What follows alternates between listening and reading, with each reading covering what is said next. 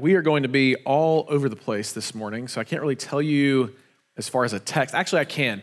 John chapter 1 is where uh, we'll, we'll kind of land in a little bit, but Harper just read Romans chapter 5, and Romans chapter 5, verses 1 through 5, has a lot to say. Uh, but what I want you to kind of glean from that, that first text, and we'll, we'll come back to that at the end this morning, is the idea of hope. So, in the Advent season, uh, historically, there have been some major themes or ideas that the church has wanted to think about, meditate on. And so this morning, the idea is going to be hope. Um, what, what do we do with hope? Um, and, and, specifically, uh, what I'm calling, it might just say hope on the screen, but um, specifically a loving hope, a hope that we receive from God uh, according to his word. Now, I've used this illustration before to kind of help us understand what hope is, but uh, it's been a couple of years and we've got a lot of new faces in the room. So let me just set the scene for you, all right? I'm, I'm dating this girl named Whitley Moat, and she's awesome. And it becomes pretty clear to me as we go through college and are dating and are getting to know one another, I want to marry this girl. Um, and, I'm, and I'm pretty sure that she wants to marry me too, right? But I haven't asked her yet. Uh, we've kind of had discussions about marriage. We've kind of had discussions about our future, but but I'm I'm really starting to feel like this is what the Lord has for us. This is what I want. This is what she wants. I think this is what the Lord wants for us. And so uh, we uh, go to the beach one year. We go to Navarre and uh, Navarre, Florida, and I have this whole thing planned out. We're on the balcony of a hotel room with uh, where our family was staying and we're walking through all these questions about what it would look like to be married and some things that you might want to think about with a future spouse, like how many cars do you want to drive? How many kids would you want to have? How would you do discipline? What do you think about money? Like just kind of brass tacks, practical questions. We're thinking through these things and praying through these things. And I pray over her. And as I pray over her, I get down on one knee and I pull out a ring and I open the box. And when I say amen, she turns around and I ask her, Will you marry me? And she says, I'm gonna have to think about that. No, she says yes. She says yes, right? Now, did that make us married? No, but we are now engaged to be married. And so I now have this hope, this eager expectation of something that has been promised to me. She said yes, but has not yet come. And so between her saying, Yes, I will marry you, to her saying, I do, I'm now living in hope. I'm eagerly expecting and anticipating this future thing that I know is coming, but is not here just yet. I am confident of the outcome. I, I am confident that I know how this is going to play out. It's going to play out with her being my wife and me being her husband. And yet I still get incredibly nervous. I get incredibly nervous when I ask her, Will you marry me? I get nervous when I stand in front of her and God and all these witnesses to walk through these covenantal vows. All my actions have led up to that point. And that change in my life changed my life and my actions and my prayers and my thoughts. So, what is hope? It's this eager expectation of the future. It's confidence in what's to come. It's a sort of being held in suspense. It's not flimsy. It's not a shot in the dark. It's actually tightly connected to faith. It's not like, ah, uh, I hope an SEC team will win the national championship. Like, you don't know that. It's just, that's just more of a wish. That's not really hope, right? Hope has an object Hope can be secured. Hope can be put in a lot of terrible places. We'll talk about that in a moment as well. But if I believe in something and it promises to do something or be something in the future, then I'm going to hope for its promised outcome. So, what am I going to do then? I'm going to orient my actions, my thoughts, my life around that expectation. Let me give you another example. When I became an intern at Lakeview Baptist Church, and I knew that I was coming to Auburn, that I was coming to work at this church, that I was coming to seminary to be trained, to be ordained as a minister of the gospel. There were things that I did before that I don't do anymore. There were ways that I spent my time that I don't spend my time that way. There were prayers that I never prayed that now I'm praying all the time. Like, Lord, help me remember all this material. Help me raise support for my family. Help me. The, the, the hope of what was to come changed the way that I lived. The story of the Bible and the story of our faith is a story of hope. It's a story of hope. And it begins all the way back in the very beginning. So I'm going to pray, and then we're going to kind of gloss through the whole of the Old Testament and see that, that God's word is a word that gives us hope. It tells us where to put our expectations, where to put our confidence, where not to put our expectations and our confidence. So we know in the beginning God created the heavens and the earth, and He created Adam and Eve. And in Genesis 3, there was this fall, right? There was this fall because sin entered the world. The relationship between God and man was broken. But this is what God promises in the third chapter. He's talking to the serpent, Satan, the deceiver, and he says, I will put enmity or strife between you and the woman between your offspring and her offspring. He shall bruise or crush your head, and you shall bruise his heel. So from the very beginning of the Bible, this story gives us a promise. God says, Someone will come to crush the serpent who broke everything. So let me pray, and then we'll, we'll walk through this together. God in heaven, we love you. We thank you for your grace, and we thank you for your word because your word leads us to hope rightly, to put our confidence and our eager expectations in the right things, or particularly in the right person. And that's none other than the Lord Jesus Christ. So we pray that this morning you would give us all eyes to see the beauty of the story of the gospel as a story of hope. And that hope does not disappoint us. We pray that we would live in light of that truth as we wait with eager expectation of what we know will come when you come to make all things new and right. We ask this in Jesus' name. Amen. So creation happens, the fall happens, the promise happens, right? All the way in Genesis chapter 3. And the story of the Bible, the story of the Old Testament in particular, is a story of expectation and eager curiosity to see how God's promise will be fulfilled. So you even read in Genesis chapter 4, you meet Cain and Abel. You meet the sons of Adam and Eve, and you might think, man, Abel is this man who worships the Lord, whose uh, sacrifice is received by God. Could he be the one? I mean, God said he'll put enmity or strife between her offspring. Abel is her offspring. Is this going to be the one that crushes the head of the serpent? No, he gets his head crushed by his brother Cain.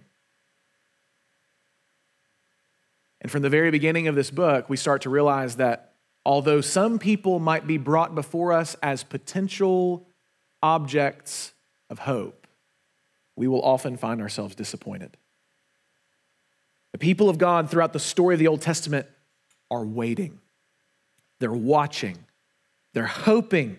They have this expectation that they think may come to fruition in their lifetime. We fast forward a couple of generations in the time of Abraham. God gives this promise that through your seed, through your offspring, all the nations will be blessed.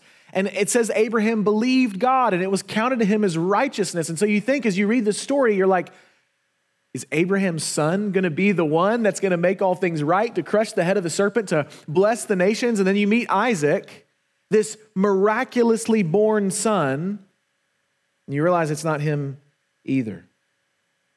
Maybe his son Jacob, maybe Moses or Joshua, maybe one of the judges, maybe one of the kings, maybe one of the prophets. God kept speaking, and the promises got clearer and clearer and clearer. It's kind of like uh, there's a camera in front of us. It's kind of like if you use a camera that has a manual focus, right? You know how you can turn a focus ring on a camera and put something in or out of focus. It's almost as if when the promise of Scripture begins, you get this picture, but all you see is hazy color. All you see is the light, but you don't really see any detail. You don't really see any content. You don't really know what you're looking at. And the whole story of the Old Testament is just this focus ring turning. And slowly but surely, you're getting more of the content, more of the image, more of the idea of what you should be beholding, where you should be putting your hope. Sin separated people from God. And that rift in the relationship needed a solution that only God could provide. So, like Moses, the people needed a prophet who would speak God's words to them so that they would know his word and obey his word. Like Aaron and the Levites, the people needed a priest, someone who could bring the right sacrifice to make them clean before God so that they could dwell in his presence. And like David, the people needed a king who would lead them and model to them the ways of God and how to live in light of his blessing under his rule in his place. This person, this promised one, this seed of the woman, focused on throughout the Old Testament, is known as the Messiah. The Messiah.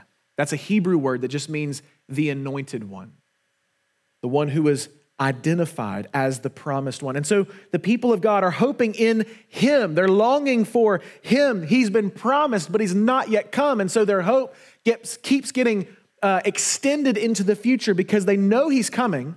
They know God has promised it, but they don't want to miss it. So, to those who knew the Lord and sought to love and obey him, their need for a Messiah was not a surprise. Okay, so like it's Christmas time and we love surprises.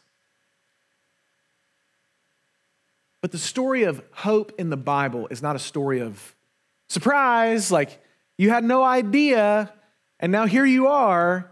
It's, it's not a story of surprise. As we'll see in a moment, it's the story of fulfillment. So when I was a kid, I was probably 13 or 14. And I remember this is going to date me. It's fine. Your parents are going to be like, you're not old. Uh, I wanted an iPod Touch, okay? They don't even make those anymore. Uh, and I, I, wasn't, I wasn't cool enough or old enough to have an iPhone. Uh, but I wanted an iPod Touch. I wanted a touch screen. I wanted games. I wanted the App Store, right? I didn't want to click buttons to play music anymore. I want to live in the future, right? And, and I told my parents, like, I, I remember, I remember this was the first thing that I really like sat down with my mom and dad and said, like, look, I really, I really don't want anything else. Like, you can, I know that my mom loves to buy like a million gifts. You can ask Whitley, like, Christmas time at my family's house, it looks like a minefield. It's insane, especially now that we have grandkids. Unbelievable, right? There's just, and there's all these little things that my mom loves to just like think about people and see. And so she buys all of these little things, and it's so heartfelt and it's so wonderful. And I'm like, Mom, I want an iPod. You know, I don't need 37 pair of socks. I want an iPod Touch, right? And I just remember all that whole fall, right? I'm like talking to my parents. I'm saying, hey, look, it's, it's a, there's a sale Black Friday, like, hey, $50 off, that's big, you know? And I'm just, I'm putting all these bugs in their ear and I'm hoping to get this thing that I want, this thing that I think is going to be uh, the solution to all of my desires, right? Now, when they get to Christmas Day, if there's an iPod Touch under the Christmas tree, am I going to be surprised? As if, like, this was totally unexpected. How did you know? Like, no, I have told you way too much, actually, and you probably shouldn't give me one uh, because of how much I've nagged about it. And that's exactly what happened. I got that Christmas morning, there's all these wonderful gifts, and no iPod Touch. And I had to learn in that moment that my hope, my expectations, my joy cannot be put in a thing because those things will fail you. Those things may never come. Those things may not exist. And so I needed to learn in that moment. It was a good lesson, but it was a hard lesson in that moment to kind of choke back some tears as a 13, 14 year old boy who didn't get what he wanted, right? And I said, that's okay, you know? And my, I remember my mom and dad just being like, hey, is everything good? And I'm like, everything is fine. Like, really, everything is fine. Like, I'm so grateful for all this. And they're like, okay, so about an hour later, my mom says, Hey, uh, I left my, I don't remember what it was. It was a, a, her slippers or something. Hey, I left something in the bathroom, in, in, my, in, in daddy and I's bathroom. Will you go grab it? It's like, yeah. She was like cooking or like washing dishes or something. And I go in there, and on my dad's vanity is an iPod Touch. Now, again, did I feel like, oh, this is totally unexpected? How did they know? No, the tension of my hope has been released. I know what that is. And I've been looking for it. And now it's here. And in a much larger, eternally more significant way, the whole story of the Old Testament are Old Testament saints who have put their hope in God, looking, waiting, hoping this image of a Messiah was clearly given. He'd be born of a virgin, according to Isaiah 7. He'd be born in Bethlehem, according to Micah 5. But here's the thing about hope it often bubbles up and focuses on the wrong place. Just like I said with my iPod, from the beginning, God's people were putting their hope in places that they should not have put it in, like Abel or Isaac some might have thought it to be Moses leading God's people through the waters of the Red Sea towards the promised land, or maybe Joshua, the mighty leader who conquers all of God's enemies, but it wasn't them. Some might have thought David, the king after God's own heart, could be the one. And after 2 Samuel 7, they really thought it could have been Solomon, David's son, who would sit on David's throne forever and ever. This wise king who expanded Israel far beyond the territory of his father. But they too all missed the mark. Defeats, conquests, exiles, broken temples, broken hearts, over and over, the circumstances of the Old Testament seems to dash away hope. Over and over, the person they thought could be the one comes up short again and again. But God always makes good on his promises. So you should be in John chapter 1. John chapter 1.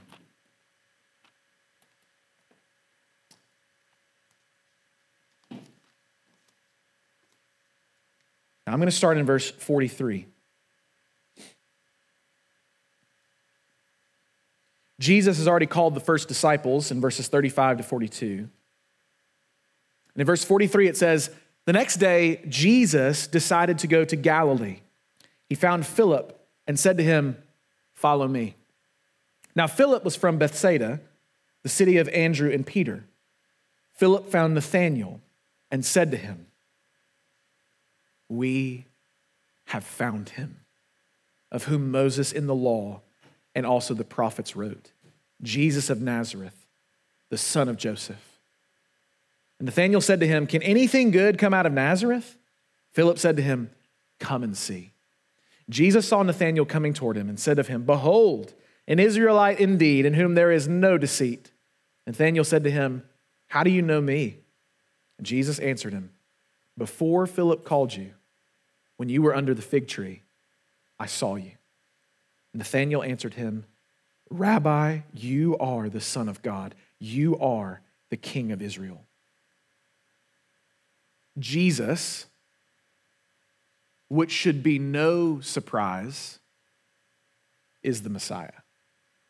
He is the one in whom all the promises of God find their yes and amen. And Jesus, here in this text, calls his disciples to follow him. And meeting Nathanael, Philip is not surprised by someone like Jesus, as though he had no concept of what he might be like or what he might be looking for. No, Philip's hope is now at rest. We have found him, the right person, this real person, this historical person with a hometown and a family. What Philip found in Jesus was not a great big surprise. It was relief, it was rest, it was peace. It was the reminder that his hope had not been in the wrong place. But Nathanael is skeptical, right? Can anything good come out of Nazareth?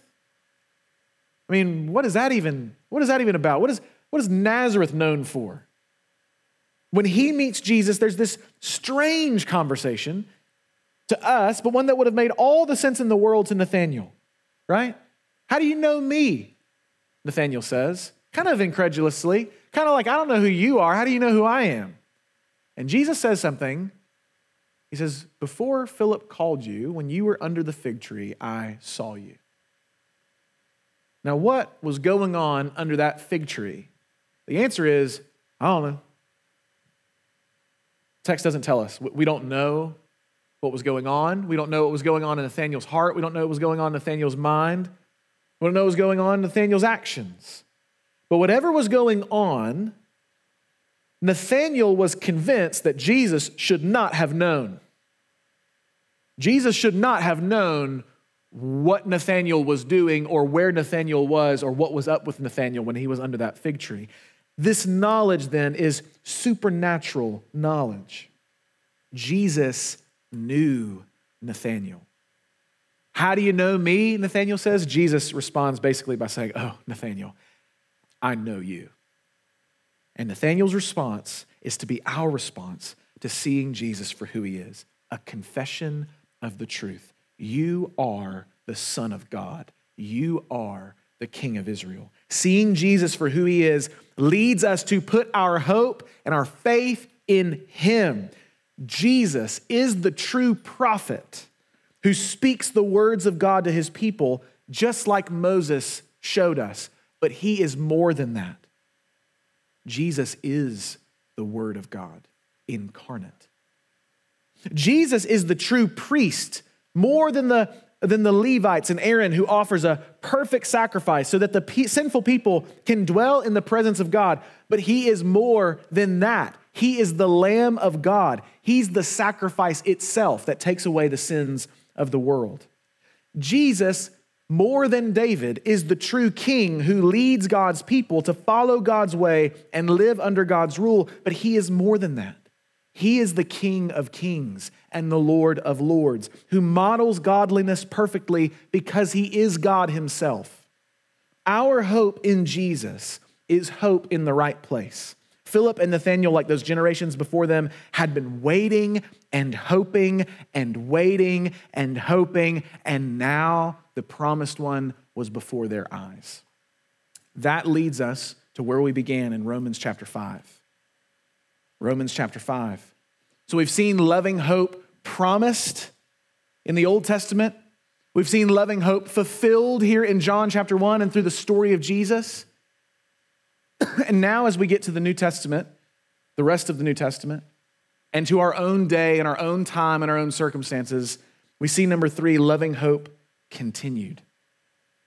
Continued. As we read in Romans 5, Paul is confirming that we are justified by faith in Christ, and therefore we have real peace with God right now. In other words, the peace that Philip and Nathaniel found in meeting Jesus as the promised one is the same kind of peace that we can find by putting our faith in who he is and what he's done. And the good news of this storyline of Scripture, this story of gospel hope, is that the first coming of Christ shows us that the hopes of the Old Testament saints were not misplaced. Therefore, now as believers, we can trust that our hope in the second coming of Christ is also not misplaced. He was faithful here, so we know he will be faithful there. Jesus really is the one we've been needing. He really is the one we've been looking for. But the peace that Paul talks about here the peace that you and I have to where we can be at rest in our hearts and in our minds before God, that peace does not take away the difficulties of our life, nor does it remove the fact that we have to continue to wait for his return. Both our difficulties, our sufferings, as Paul calls them, test us and mold us. They show us that we are really likely in our own strength to put our hope in other places. Like the Old Testament saints, you and I can look at good things in our life or good people in our life or even bad things and bad people in our life and place our hope in them. We put our eager expectations on them, thinking that they're going to give us what only Christ can give us. But if we're putting our hope and focus on Jesus, then our sufferings not just test us, they produce something in us. Look again at Romans 5. He says in verse 3 Not only that, we rejoice in our sufferings, knowing that suffering produces endurance, endurance produces character, and character produces hope. So our sufferings produce endurance. It produces in us the ability to keep waiting. Keep waiting for the right thing, the right person. And that endurance, that waiting produces character, which is qualities in us that reflect who God is correctly. And as we wait and as we model godly character, as we live in Christ likeness, that character produces more hope. And as Paul encourages the Romans, and as God's word encourages us, hope does not put us to shame. Students, you will not finally be disappointed if you put all of your hope in Jesus. You will be eternally disappointed if you put your hope anywhere else. You will not finally be disappointed. You, in the end of all things, forever and ever, a trillion years from now, you will not be disappointed if you put all of your hope in Christ. But if you put your hope in other places, it's going to lead you to ruin. It's going to lead you to heartache. It's going to lead you to pain. We will not be disappointed at the end if our hope is in Him. Why? Why will we not be disappointed? Well, the answer is love. Because God loves us. It's because God loves His people. It's because His love, as Paul says in Romans 5, has been poured into our hearts through the Holy Spirit who's been given to us. The Spirit keeps our hope in check. The love of God sent promises of a Messiah. The love of God sent Jesus to be that Messiah, to be our Savior and Lord. The love of God in Christ fueled his obedience to the point of death. Just skip down a couple of verses to verse 8 in Romans 5, it says, God shows his love for us in that while we were still sinners, Christ died for us. This is all because of the love of God. The love of God then sent his spirit to dwell within us. So, students, as we come to this kind of beginning of the season of Advent, as we think explicitly and with concentration on what it means that Christ has come, and what it means that he will come again, we have hope. We know that our world is broken. We know that our hearts are sick and wounded. We know that there are going to be good days and bad days, easy days and hard days. If you remember in the spring, we went through Ecclesiastes. That's not a surprise to anyone. Our circumstances are hard. There is not a person in this room that, if we were all honest with each other, doesn't have something incredibly difficult going on in their life right now. So we long for Jesus to come and make all things new and right. But the promise of Advent, that Jesus came and fulfilled the hopes of those who came before him, the promise that we now hope in is that he will come again and do the same for you and me. But that promise is yours only if you put your hope in Him. That hope that all things will be made right is only for you to cling on to if you've let go of everything else and turned to Jesus.